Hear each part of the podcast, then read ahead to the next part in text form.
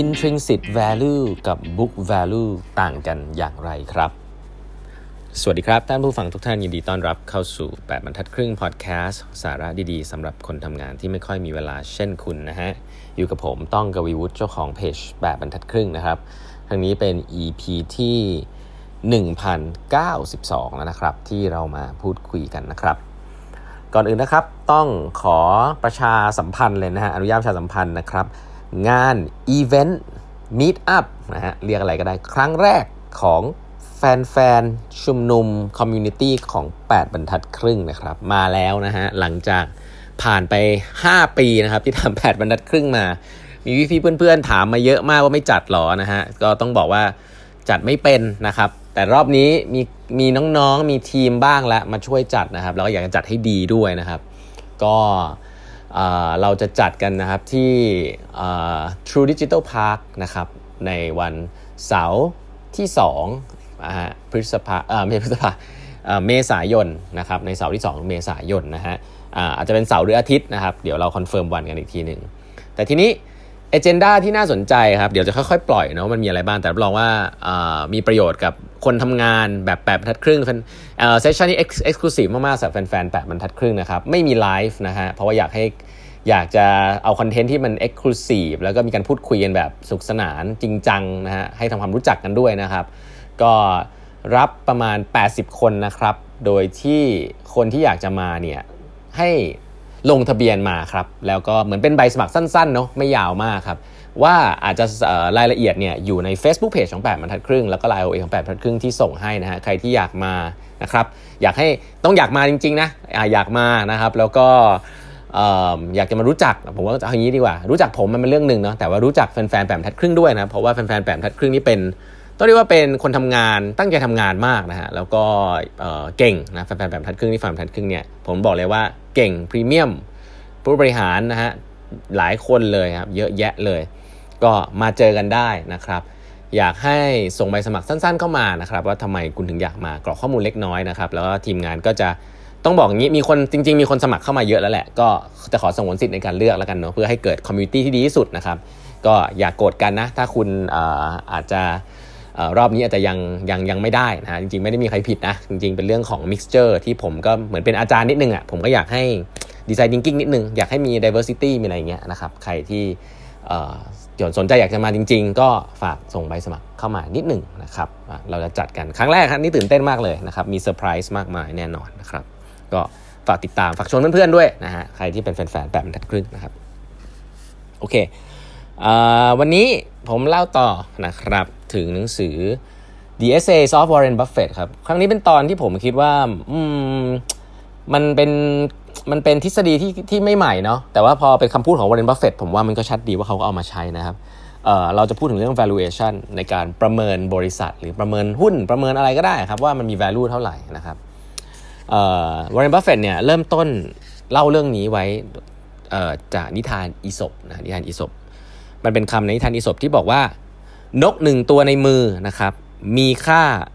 มากกว่านกสองตัวในพุ่มไม้นะครับ หมายความว่าอะไรจริงๆก็มันหมายความว่านกหนึ่งตัวที่อยู่ในมือคุณได้แน่ ๆ แล้วเนี่ย มันอาจจะมีค่ามากกว่านก 2 ตัวที่คุณคิดว่ามันอยู่ในพุ่มไม้อะแต่ไม่รู้มันมีอยู่จริงหรือเปล่า เพราะฉะนั้นให้เก็บนกหนึ่งตัวอันนี้ไว้ดีกว่า อันนี้คือนิทานอีสปนะฮะแต่ว่าวอร์เรนบัฟเฟตบอกว่าในเชิงการลงทุนอาจจะไม่ใช่นะครับ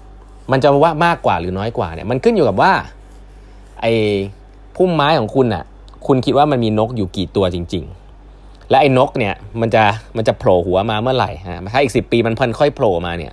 ก็อาจจะมีค่าน้อยกว่ามันโผล่ขึ้นมาอีกวันพรุ่งนี้อะไรแบบนี้นะเพราะฉะนั้นคุณแน่ใจแค่ไหนว่ามันจะมีนกโผล่ขึ้นมาจริง ๆ ในจำนวนกี่ตัวนะครับ แค่นี้นะฮะแล้วที่สำคัญอีกอันหนึ่งในในเชิงการลงทุนก็คือ แล้วค่าเสียโอกาสหรือดอกเบี้ย ดอกเบี้ยของวันนั้นอะ มันเป็นเท่าไหร่นะครับ เอาแค่นี้ก่อน จริง ๆ แล้วใครที่ฟังหลักการนี้เนี่ยก็จะคุ้นเคยว่าจริงๆวอร์เรนบัฟเฟตเนี่ยพูดถึงคอนเซปต์ของ net present value แหละนะฮะผมเชื่อเลยใครแฟนแปดบรรทัดครึ่งหลายๆคนส่วนใหญ่เข้าใจอันนี้ NPV นะเป็น concept เศรษฐศาสตร์101นะครับที่เชื่อว่าถ้าใครเรียนเศรษฐศาสตร์มาในคณะต่างๆ แล้วเรียน Economic 101 จะเคยได้ยินคำนี้ NPV net present value net present value คืออะไรนะ net present value ก็คือว่าถ้าคุณเจอบริษัทบริษัทหนึ่งหรือคนคนหนึ่งหรืออะไรสักอย่างหนึ่งคุณอยากว่าเขารู้ว่าเขามีค่าเท่าไหร่ ที่คุณจะโยนเงินไปให้เขาวันนี้นะเพื่อให้ให้ให้ให้ให้ว่าเขาเนี่ยคนคนนี้มีราคาเท่าไหร่ ให้คุณคิดว่าคนคนนี้บริษัทเนี้ยจะสามารถผลิตเงินนะใช้คำนี้นะ ผลิต future cash flow ได้เท่าไหร่นะครับปีไหนเท่าไหร่ ก็เป็นการทำ future cash flow นะว่าผลิตเงินได้เท่าไหร่ แล้วก็มั่นใจแค่ไหนนะใส่ probability เข้าไป แล้วก็คำนวณย้อนกลับมาด้วยอัตราดอกเบี้ยนะผมคงไม่ลงรายละเอียดเนาะอันนี้ไปไป search NPV ได้นะเขา NPV ได้ใน Google มีวิธีคำนวณ แต่นี่คือสิ่งที่วอร์เรนบัฟเฟตพูดเลยครับว่าเขาใช้และเขาเชื่อเรื่อง NPV มากครับ และสำหรับผมนะไม่ต้องเขาจะไม่เข้าใจยากสำหรับผมสำหรับวอร์เรนบัฟเฟต intrinsic value นะเป็นเป็นเป็นเป็น value ที่เกิดขึ้นจริง ๆ ที่คุณคิดว่าคนคนนี้มีมูลค่าเท่าไหร่บริษัทนี้มูลค่าเท่าไหร่เนี่ยก็คือ NPV ครับ เพราะฉะนั้นวอร์เรนบัฟเฟตไม่ได้ใช้วิธีอะไรซับซ้อนเลยครับก็คือว่าถ้าอยากจะรู้ว่าบริษัทนี้ควรจะมีมูลค่าเท่าไหร่นะมี value เท่าไหร่ ให้ใช้ NPV นะฮะ future cash flow แล้วก็ discount back กลับมา แต่ทีนี้ใครๆก็รู้ครับว่ามันพูดง่ายแต่มันทำยาก เพราะว่าการ estimate future cash flow เนี่ย ก็ต่างต่างคนต่าง estimate ก็จะไม่เหมือนกันเนาะขึ้นกับ condition ตลาดขึ้นกับคนทำขึ้นกับความคิดของเรา interest rate ระยะเวลาแตกต่างกันหมด เพราะฉะนั้นตัวนี้ก็เป็น art นะครับ เพราะฉะนั้นวอร์เรนบัฟเฟตแนะนำว่าเวลาทำอะไรแบบนี้เนี่ยอย่ามั่นใจจนเกินไปนะหลาย ๆ หลาย ๆ ครั้งเนี่ยต้องบอกว่าคนที่มาทำแล้วมีอาชีพที่ทำอย่างเงี้ยอย่างพวก investment banker อะไรเงี้ยอันนี้ก็ต้องบอกว่าเก่งนะฮะวอร์เรนบัฟเฟตเนี่ยอาจจะพูดเขาเรียกว่าอะไรเน็บแนมแก๊งนี้นิดนึง เพราะว่าจะชอบทำตัวเลขให้มันดูเป๊ะๆมั่นใจมากไปในทางที่ได้ประโยชน์กับตัวเอง คือได้ fee เยอะๆอะไรเงี้ยซึ่งวอร์เรนบัฟเฟตบอกว่าอย่าทำแบบนั้นนะครับ ถ้าคุณเป็นนักลงทุนเนี่ยให้ทำเป็น range จะดีที่สุดนะครับทำเป็น scenario กว้างๆไว้ แล้วดูว่า range น่าจะอยู่ประมาณนี้นะครับนี่คือวิธีคิดนะ เพราะฉะนั้นคุณจะประเมินอะไรให้ประเมินเป็น range เป็น scenario นะครับแล้วก็วอร์เรนบัฟเฟตบอกว่าในเมื่อการประเมินสิ่งเหล่านี้มันยากขนาดนี้อยู่แล้วเนี่ยวอร์เรนบัฟเฟตก็เลยเลือกที่จะลงทุนนะฮะ ในสิ่งที่เขาเข้าใจและมี uncertainty ที่ต่ำเท่านั้น เพราะแม้กระทั่ง uncertainty มันต่ำแล้วเนี่ยในมุมมองของวอร์เรนบัฟเฟตเนี่ยแต่มันก็ยากมากที่จะทำนายอนาคตครับเพราะวอร์เรนบัฟเฟตก็เลยจะไม่ลงทุนในธุรกิจที่เขาไม่เข้าใจครับอันนี้คืออย่างแรกเลยนะฮะอันนี้คือผมเห็นว่ามันลิงก์กันมาเนาะเพราะว่าในเมื่อเขาเลือกที่ใช้ NPV เนี่ยแล้วเขาเข้าใจสิ่งนี้มันค่อนข้างยากแล้วเป็น art เนี่ยเขาจะตัด factor ออกเลยว่าอะไรที่เขาไม่เข้าใจและ estimate future cash flow ไม่ได้ในนัยยะสำคัญที่เขาสามารถทำได้ เขาจะไม่ทำเลยฮะเพราะย้อนกลับมาเรื่องเดิมวอร์เรนบัฟเฟตจะลงทุนในธุรกิจที่ค่อนข้างจะแบบ traditional หน่อยๆนะครับธุรกิจที่เขาสามารถเข้าใจได้นะครับ และวอร์เรนบัฟเฟตก็พูดชัดเจนในหนังสือเล่มนี้นะครับว่า คนอื่นจะชอบบริษัท tech หรืออย่างไรเนี่ยอันนั้นเขาเขาเขาเห็นด้วยและเขาชื่นชมฮะแต่สำหรับชาลีมังเกอร์กับวอร์เรนบัฟเฟตเขาขอปล่อยสิ่งนั้นให้คนอื่นครับเพราะว่ามันไม่เป็นสิ่งที่เหมาะกับเขานะย้ำอีกทีหนึ่งผมว่าปัจจัยสำคัญของวอร์เรนบัฟเฟตคือเขารู้ฮะว่าเขาเหมาะกับอะไร เขาเข้าใจอะไรได้บ้าง เขาไม่ทะเยอทะยานจนเกินไปแล้ว สิ่งเหล่านั้นเนี่ยมันทำให้เขา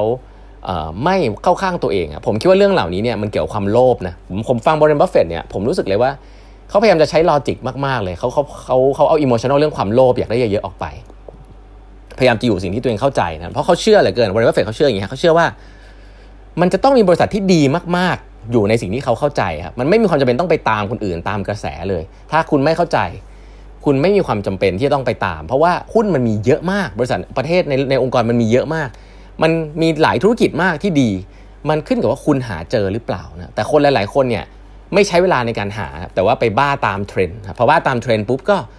มี uncertainty สูงอะเทรนด์หลาย ๆ ครั้งมันเป็นของใหม่มันจะสิ้นสูงเนาะก็ผมว่าเข้าใจหลักการคิดของแกเลยนะ ค่อนข้างจะจะจะน่าสนใจว่า ก็เลยเลือกลงอะไรที่ conservative แล้วเวลาที่คำนวณ value ออกมาเนี่ยก็จะ conservative นะครับอันนี้คือเรื่องของ intrinsic value เนาะ book value คำนี้เนี่ยจริงๆมีพูดกันเยอะผมว่า book value อย่าไปอย่าไปกังวลอะไรเยอะ book value ก็คือเงินที่คุณลงทุนไปเงินเงินที่อยู่ในบริษัทเอาคล้ายๆประมาณนี้แล้วกันเนาะซึ่งถ้านึกไม่ออกไปดูในบัญชีครับว่า book value คืออะไร ผมไม่บอก definition มาแล้วกันเนาะมันอาจจะเป็นทางบัญชี แล้วก็ book value เนี่ยเป็นแค่ตัวเลขตัวเลขหนึ่งซึ่งอยู่ในบัญชีครับที่บอกถึงสถานะของบริษัทเหมือนกันนะครับแต่ในมุมมอง Warren Buffett แกไม่มอง book value เลยฮะ แกมอง intrinsic value สำคัญกว่า คือความสามารถในการ generate future cash flow นะครับ อีกตัวหนึ่งซึ่งเอามาเทียบกันนะฮะเขาเรียกว่า market price Market Price อย่างที่เคยบอกครับ มันเป็น value มันเป็นราคาที่ Mr. Market ที่เคยคุยไปแล้ว ให้มา อาจจะไม่ไม่มี rational เลยก็ได้นะ อาจจะเกิดกับอารมณ์ของ Mr. Market ได้ เพราะฉะนั้นเรื่องนี้ก็จะเป็นเรื่องที่ แต่มันเป็นราคาซื้อขายจริง ๆ มันไม่ใช่ราคาที่มันโนมันเป็นราคาที่ทุกคน บอกว่าเป็นราคานี้จริง ๆ รวม emotion เข้าไปแล้ว เพราะฉะนั้น ปกติแล้ววอร์เรนบัฟเฟตก็จะดูแค่นี้ครับว่า intrinsic value มันถ้ามันน้อยกว่าราคาตลาด อืมก็ควรจะขายนะนะ อันนี้คือหลักการก่อนนะ แต่ถ้า intrinsic value มันมากกว่าราคาตลาดเขาก็จะเข้าซื้อนะครับ เพราะฉะนั้นวอร์เรนบัฟเฟตมองแค่ 2 ตัวนี้ เท่านั้นนะครับ แล้วตัวที่ประเด็นที่สำคัญนักลงทุนที่ต้องดูมาคือ market price เนี่ยมันเห็นชัดอยู่แล้ว อย่าไปกังวล ถ้าคุณประเมิน intrinsic value ได้ คุณจะรู้คุณต้องทำอะไร ที่น่าสนใจที่วอร์เรนบัฟเฟตบอกก็คือว่านักลงทุนเยอะมากที่คำนวณ intrinsic value ไม่เป็นนะครับแล้วก็ ไปดูแต่ market price แล้วก็ค่อนข้างจะมโนนะฮะว่าอันนี้แพงหรืออันอันนี้ถูกนะครับผมคิดว่าสาย value investor เนี่ยเขาเชื่อเรื่องนี้มากเนาะอันนี้ไม่ได้ไปตีสายสายเทคนิคดูกราฟนะ ผมว่ามันก็ดีทั้งคู่นะก็เลือกใช้เอาละกันนะครับแต่ว่าวอร์เรนบัฟเฟตเล่าเรื่องนี้ให้ฟังก็เลยนำมาแชร์ครับว่ามุมมองเขาเป็นอย่างไรนะครับวันนี้เวลาหมดแล้วนะครับ ฝากกด subscribe ตัวแปดบรรทัดครึ่ง podcast นะฮะ ใครสนใจอีเวนต์อย่าลืมสมัครกันเข้ามานะฮะ ดูรายละเอียดได้ใน Facebook Page ของแปมทัดครึ่งนะครับแล้วก็ Line OA ของแปมทัดครึ่งนะครับที่ส่งให้ Line OA แบบทัดครึ่งเครื่องหมายแอดแล้วก็ eight half นะฮะอย่าลืมแอดกันไว้ E I G H T H A L F นะฮะแล้วพบกันใหม่พรุ่งนี้นะครับ สวัสดีครับ